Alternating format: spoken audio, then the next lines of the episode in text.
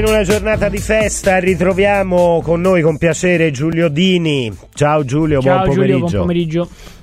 Ciao, bentrovati. Eh, aspetta, mi allontano, se no vi entro. Però ti nel- sentiamo nel- forte e chiaro. de- sì, sì, ma mi allontano perché se no la festa non, come dire, addirittura supera il perimetro dello schermo. I problemi tecnici potrebbe essere questo, lo- come dire, l'assist per introdurre l'argomento di stasera. Abbiamo avuto qualche problema tecnico per collegarci e direi che non solo noi abbiamo dei problemi tecnici.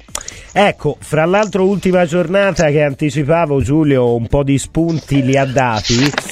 Eh, però innanzitutto partirei proprio dal tuo punto di vista perché so che insomma l'argomento lo senti particolarmente, quello del VAR e della tecnologia applicata al calcio.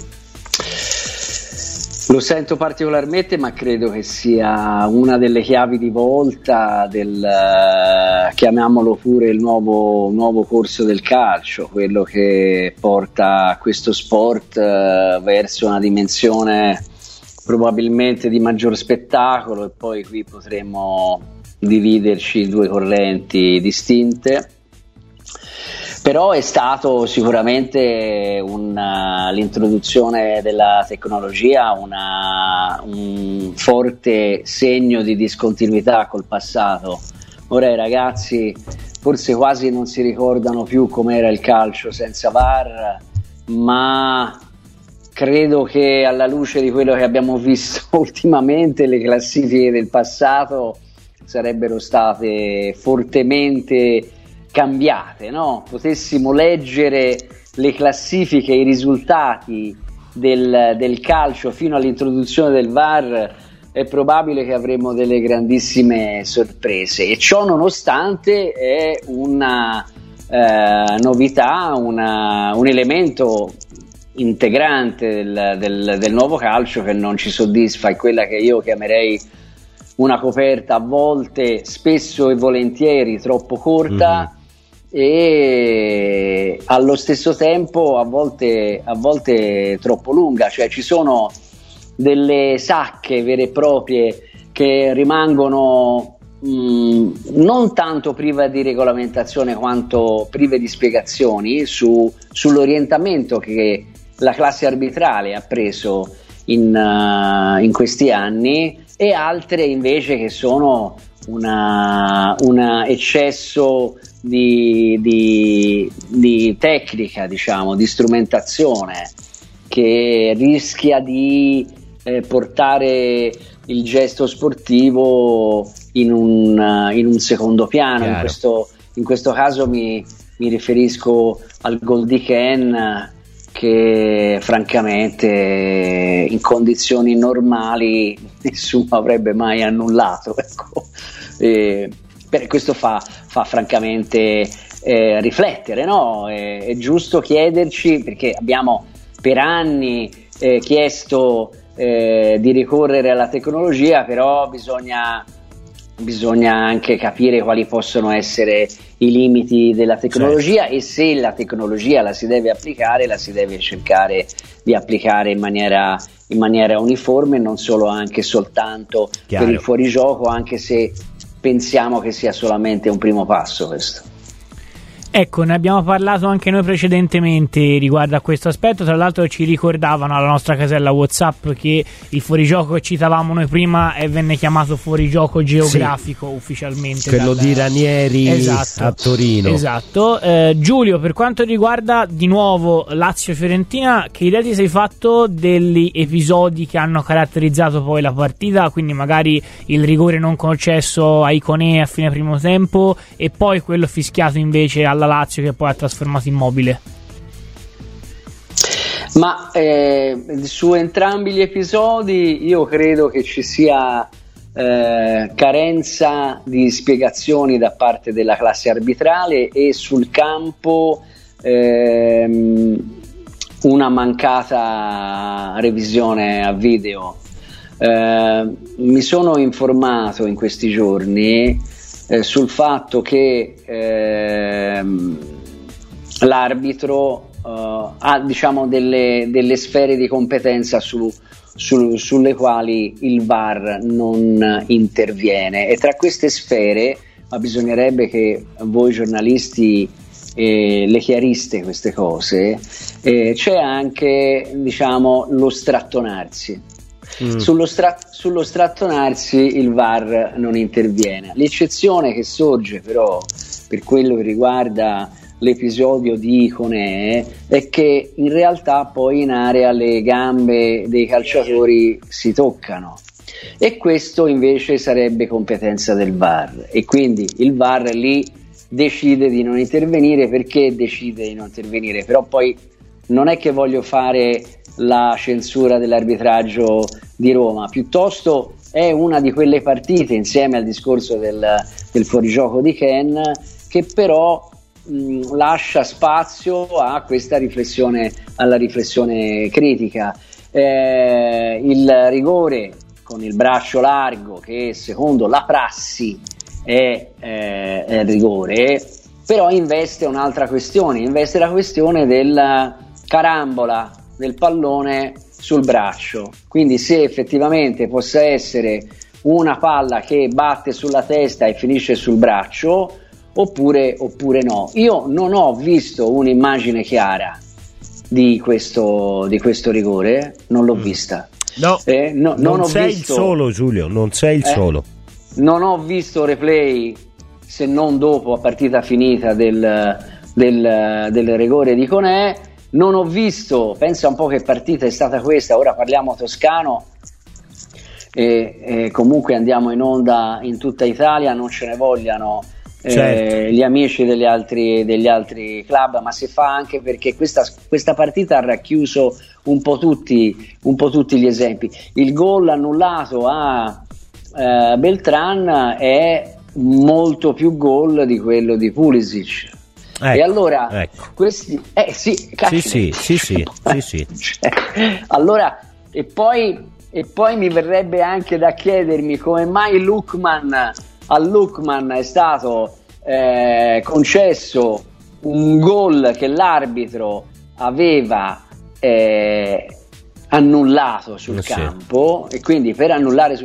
voi sapete che la, il VAR interviene per modificare la decisione del, dell'arbitro, ma in quel caso l'arbitro deve andare al field review. Nel caso di, di Atalanta-Genoa, in realtà l'arbitro, dalle conversazioni che sono state eh, pubblicate da, da Zon, eh, praticamente fa, lo, fa, un gesto di andare verso il field, field review, ma secondo regolamento quello che può cambiare la decisione è l'arbitro e l'arbitro in realtà si fida del VAR in questo caso e quindi contravviene a quello che è il regolamento. Quindi questi quattro episodi, questi forse cinque episodi, Lukman, Ken, eh, Beltran, Iconè, Milenkovic, sono cinque, cinque episodi, sono un uh, vasto eh, e sufficiente campo per eh, chiedere che la classe arbitrale sia eh, più chiara, perché si parte poi da dei presupposti molto distanti da quello che gli arbitri fanno, fanno sul campo. Qual è il tema? Cioè, com'è che nasce, ve lo chiedo a voi, eh, il, il, VAR? Cioè, in quali casi si chiede l'intervento del VAR? Chi me lo dice?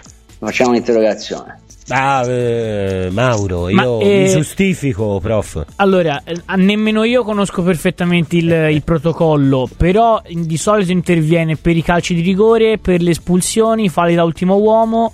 Eh, sì, i falli questi, di azione. questa è la casistica, ma in quando l'arbitro compie un, un errore, cioè, errore cioè, chiaro ed evidente, ed evidente. Cioè, anche, cioè. è chiaro, chiaro ed evidente o comunque un grave episodio non visto. Mi verrebbe da chiedervi, ora la, la ribaltiamo questa, questa trasmissione, e voi avete la sensazione che il VAR intervenga no. quando l'arbitro, che dovrebbe rimanere il vero direttore di gara, eh, compie un chiaro ed evidente errore o un grave episodio non visto o intervenga quando diciamo eh, un calciatore viola, secondo Sì, la sì. loro interpretazione, eh, una regola, una, una regola, diciamo, concretizza un'infrazione, un'infrazione sul campo perché Direi me- nettamente la seconda, Eh, Giulio. Non so allora, che facciamo- sensazione. facciamo- Ma un non altro solo esempio pratico. Posso aggiungere di- Giulio prima che vai avanti un'altra considerazione Eh, il gol il, il rigore non riguardato al VAR quello sul eh, presunto fallo su Icone a fine primo Rovella tempo Icone. Mm. non è stato sicuramente anche rivisto anche perché la palla da lì non è mai uscita e il VAR interviene quando la palla esce anche questo secondo me è un po' strano perché comunque ta- io che ero a casa a vederla mi dicevo con chi era in compagnia con me.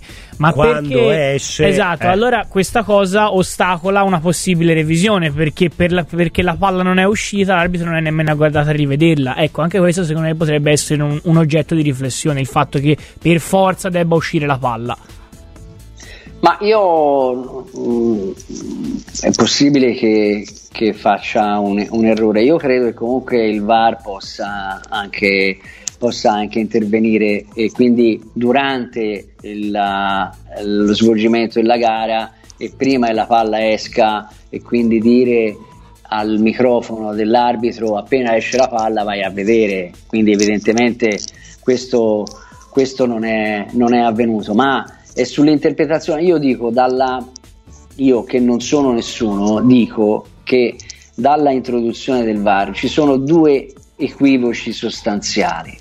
E gli equivoci sostanziali sono eh, l'errore chiaro ed evidente, che poi è stato modulato negli anni Certo. il secondo anno di operatività del VAR a livello mondiale è stato addirittura eh, rafforzato. L'errore deve essere chiaro ed evidente, cioè si chiede che si intervenga soltanto se l'arbitro non vede una cosa e non poteva non vedere, non se una palla di un difensore in scivolata che inevitabilmente si deve sostenere col braccio, con il braccio e il braccio deve essere, scrivono gli arbitri, attaccato al corpo. Ragazzi, chi ha giocato a pallone fa una scivolata in terra lo sa perfettamente che l'arbitro, Eh. che, che- che- che il braccio che sostiene il questo, corpo sì. non può stare lungo il corpo, se no è una, no, no, ma è poi una, sciocche- è una Giulio, sciocchezza. Ma poi cambia il anche- gioco, cambia il gioco, cambia le no, posture dei calciatori. Sì, bisogna vorrebbero, la se classe va bene. vuole, vuole, vuole che si salti per colpire di Sì. testa con le braccia lungo, lungo così, le, le braccia, lungo il corpo. Dico, ma, ma che, che- che sport hanno visto? Allora, allora, siccome queste partite vengono decise da episodi di questo genere, di qualsiasi colore eh, esse siano, poi voglio dire, questi, questi errori vengono moltiplicati a prescindere dal colore. Secondo me è un, è un gravissimo errore di concetto. Il fatto che poi si vada a dire che il fallo di mano può non essere eh, volontario è- è- ha snaturato questo sport perché quando, quando si vede un calciatore tirare sulle braccia del difensore o cercare il braccio del difensore, questo vuol dire che siamo in un'altra dimensione. Cioè, è cambiato questo È sport. cambiato lo sport. Eh, qui si dovrebbe te. cercare il compagno, buttare una palla nel mezzo, non stare attenti Eh, sì, a sì. vedere se un difensore la sfiora con il, grandiss- con il famoso polpastrello di Come Luciano. successe, sì, Perché a- lì- l'Inter, l'Inter e poi Luciano ci si è anche eh, ehm, come dire, preso su questa, questa cosa. Sto parlando del, di, di Spalletti, dice il polpastrello, ma eh, non è rigore, cioè in un- in- nel nostro calcio, nel nostro modo di intendere Mm. il calcio, a chiunque venga dato un rigore di questo genere non può essere un rigore, non è per il semplice fatto che si tocchi la mano deve essere rigore, dice sì, ma hanno deciso così. Allora io dico, io dirigente, io operatore in un club, io dirigente, io presidente, non mi do pace, io bisogna Bisogna che lavori perché questo sport torni ad essere un gesto tecnico e la partita sia decisa da principalmente un gesto tecnico, non un intervento Certo. arbitrale su un tocco di, di un braccio che peraltro magari nonostante gli arbitri parlino di eh, occupazione di, un- di uno spazio che non, è, che non è coerente, da che mondo in mondo il difensore salta e allarga le braccia. e se sì, gli batte sì, su un braccio slancio, bisogna certo. che come succedeva negli anni 70 quando gli arbitri negli anni 80 quando gli arbitri facevano quello che volevano però il rigore lo davano se, se il difensore la mano la metteva, la metteva volontariamente no? se gli cascava la palla dall'alto a perpendicolo su, su un gomito. Questo qui che, che, che barre è questo qui? Allora quello che dico io è che è, è gli arbitri an, che, han, che, hanno deciso di portare eh, questa, questa, tecnologia su questa, su questa deriva e io vorrei sapere proprio perché. E l'altro problema, perché l'ho presa larghissima, l'altro problema è che non è spesso il eh, non è spesso il e ora proviamo a ripristinare il collegamento, però rubiamo qualche minuto anche a un altro gradito ospite che ritroviamo con piacere, Maurizio Pistocchi che è in diretta con noi. Maurizio, buon pomeriggio. Buon pomeriggio. Ciao, ciao, buongiorno. E ci siamo soffermati sul VAR partendo da alcune situazioni favorite da eh, Lazio-Fiorentina, ma guarda caso stamattina seguendoti anche su Twitter Maurizio leggevamo anche le tue riflessioni, in questo caso su Juve-Verona su un altro aspetto che è quello de, de, de del secondo gol annullato a Ken per intendersi e del fallo che viene visto precedentemente del gol. Perché in questo caso se per i falli di mano in area si dice che si va verso sempre di più mm-hmm. magari l'attaccante che prova a colpire il braccio eh, giustamente tu ti domandi ma non è che allora adesso la tendenza è anche a simulare di subire fallo, così poi l'azione magari viene rivista al VAR in occasione del gol. Sbaglio, era più o meno questo il senso, Maurizio? Ma il senso è il fatto che viene applicato il regolamento in maniera molto molto discutibile, molto discutibile. Cioè, il calcio è uno sport di movimento, il giocatore che è in movimento eh, usa le braccia per mantenere l'equilibrio, per tenere la posizione eh, se c'è un minimo contatto con un giocatore che ha alle spalle e che cerca di intervenire, eh, non può essere considerato falloso. Non si può annullare un gol per un motivo come quello. Mm-hmm. Perché poi succede che questi tipi di contatto sono 500.000 certo. in una partita. Eh, io adesso stavo guardando una partita del Genoa con la Reggiana, mm-hmm. cioè, ci sono delle assurdità in, in questo modo di gestire le partite. Per esempio, gli interventi da dietro non vengono quasi mai sanzionati con la munizione. Ed è un tipo di intervento che per la sua natura è pericolosissimo per il calciatore che lo subisce, perché tu non vedi alle spalle e quindi non sai cosa sta facendo il tuo avversario e quindi non ti puoi proteggere, non puoi neanche saltare, come succede se invece l'intervento è frontale. Beh, questo tipo di falli sono pericolosissimi e sono una costante delle partite di Serie A perché eh, vengono fatti scientificamente per impedire di ripartire, per impedire le ripartenze e quindi si fa fallo anche nella metacampo avversaria sul giocatore di spalle. E questi sono falli sempre da ammonizione secondo me, perché sono pericolosi, mettono in, a rischio l'incolumità dell'avversario e invece non vengono sanzionati. Eh, il discorso sui falli di mano, eh, un discorso che secondo me sentivo prima il vostro interlocutore. No? Sì, guarda, Giulio Dini che, che, abbiamo ritrovato, eccoti Giulio. Ecco, Giulio Dini che faceva un, delle osservazioni giuste. E il problema però è questo. Ehm, non esiste il fallo di mano volontario in area di rigore, a meno che il giocatore eh, non vada volontariamente per evitare un gol e quindi faccia una parata o tolga con la mano il pallone dalla testa di un avversario, perché altrimenti come fa uno a fare un fallo eh, volontario di mano? Vuol dire che ha venduto la partita. Cioè, fallo di mano è, è per la sua connotazione il più difficile, il più complicato eh, tra eh, le, i falli e le scorrettezze indicati alla regola, alla regola 12, alla regola 12 del gioco del calcio. E, è molto difficile trovare una soluzione, è molto difficile trovare una soluzione perché, Ma... ehm, per, per, tanti motivi, cioè, compreso eh, l'esempio che stava facendo eh, il vostro ospite, uh-huh. il, in mani di Milenkovic.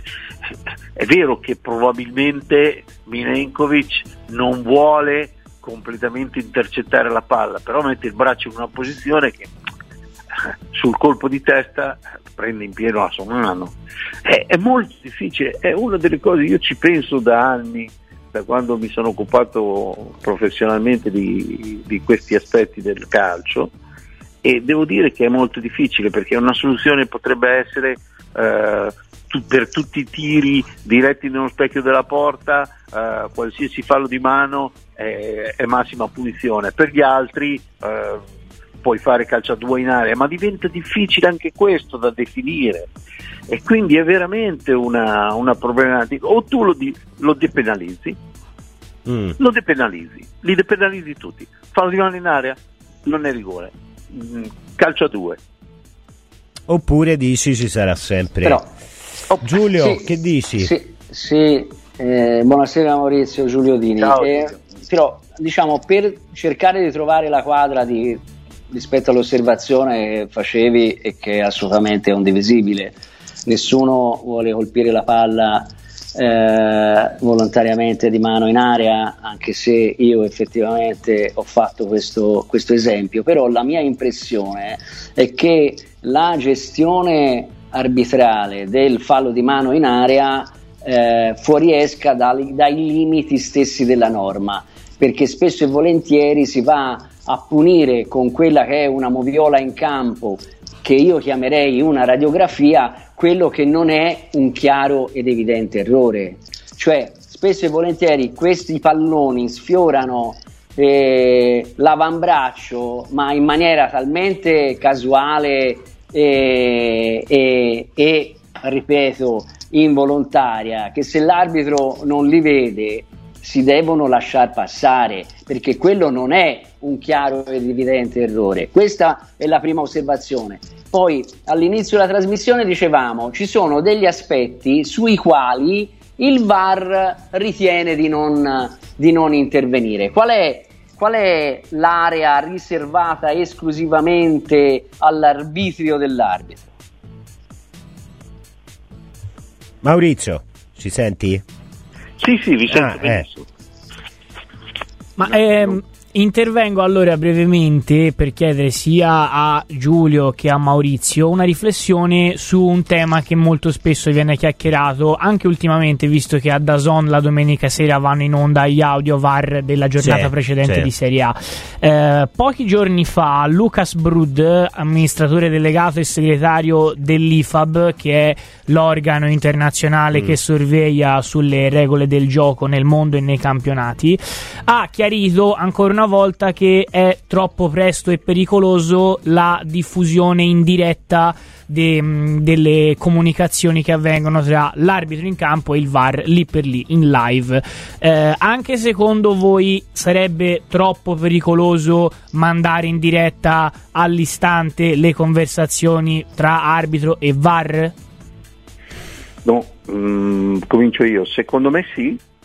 Nello stesso tempo però eh, credo che sia arrivato il momento, eh, eh, lo aspetta tutto il calcio mondiale e probabilmente tutti gli appassionati di sport non vedono l'ora che eh, gli arbitri comincino a parlare, perché nel 2023 non ha senso che il direttore di gara sia ancora tenuto a questo silenzio nel post partita che gli impedisce di esprimere un'opinione su quello che tutti in quel momento stanno commentando. Cioè, ormai con la copertura televisiva eh, non è più come una volta nella quale io non rimpiango quei tempi per carità, perché sono stati tempi di oscurantismo nei quali i campionati spesso venivano decisi eh, in maniera molto, molto discutibile, ma non, non, c'era la possibilità per tutti quelli che vedevano le partite di capire cosa era successo veramente in un episodio o meno.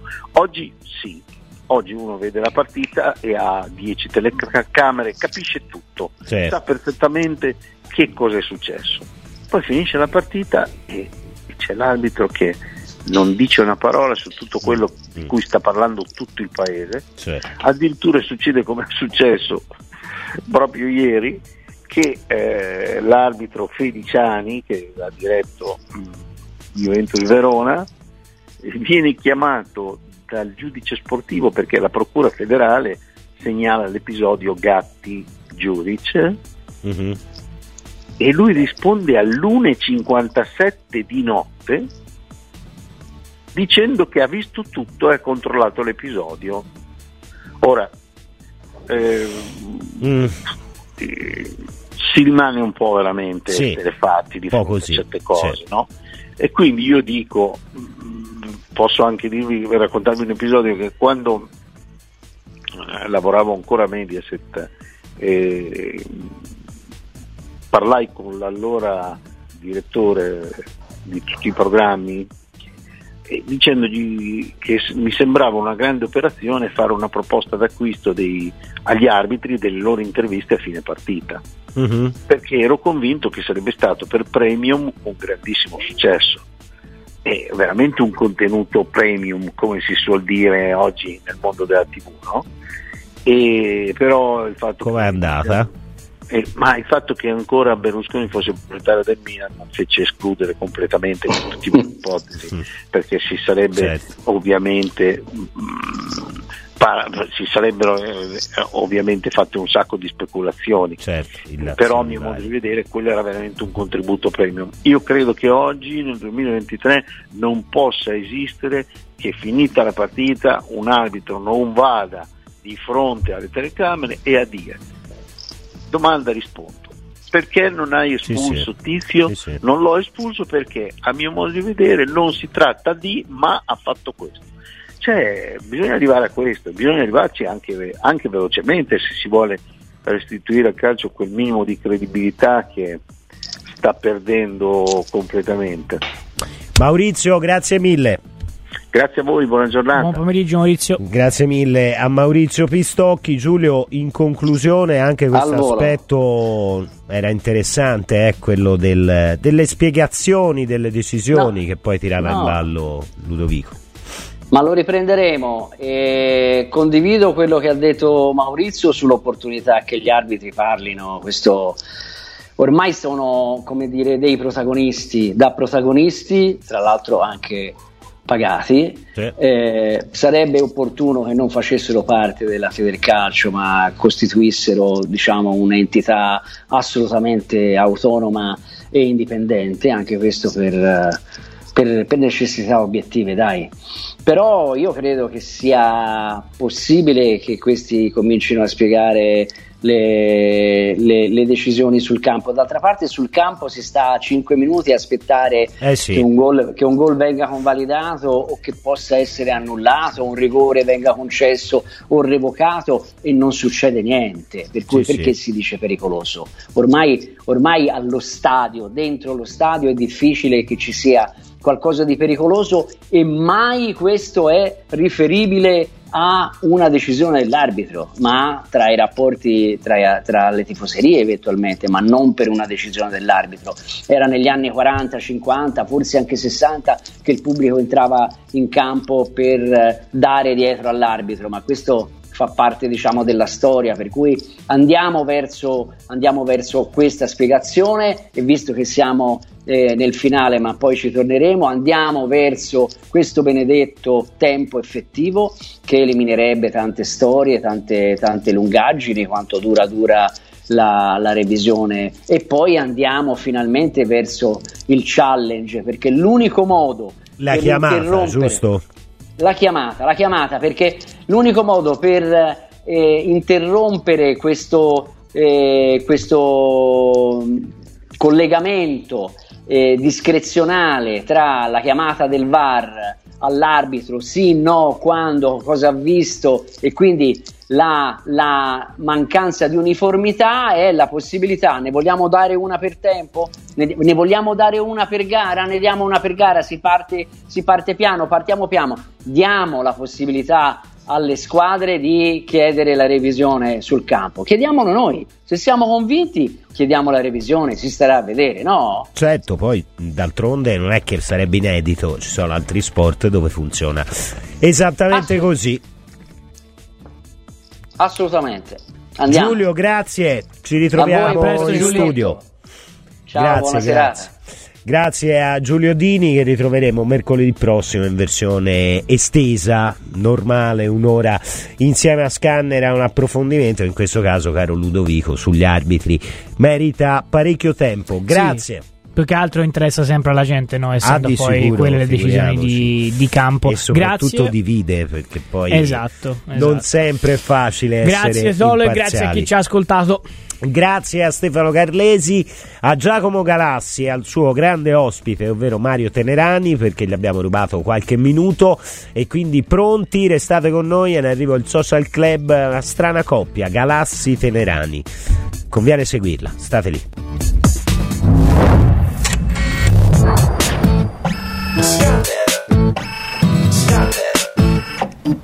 Scanner.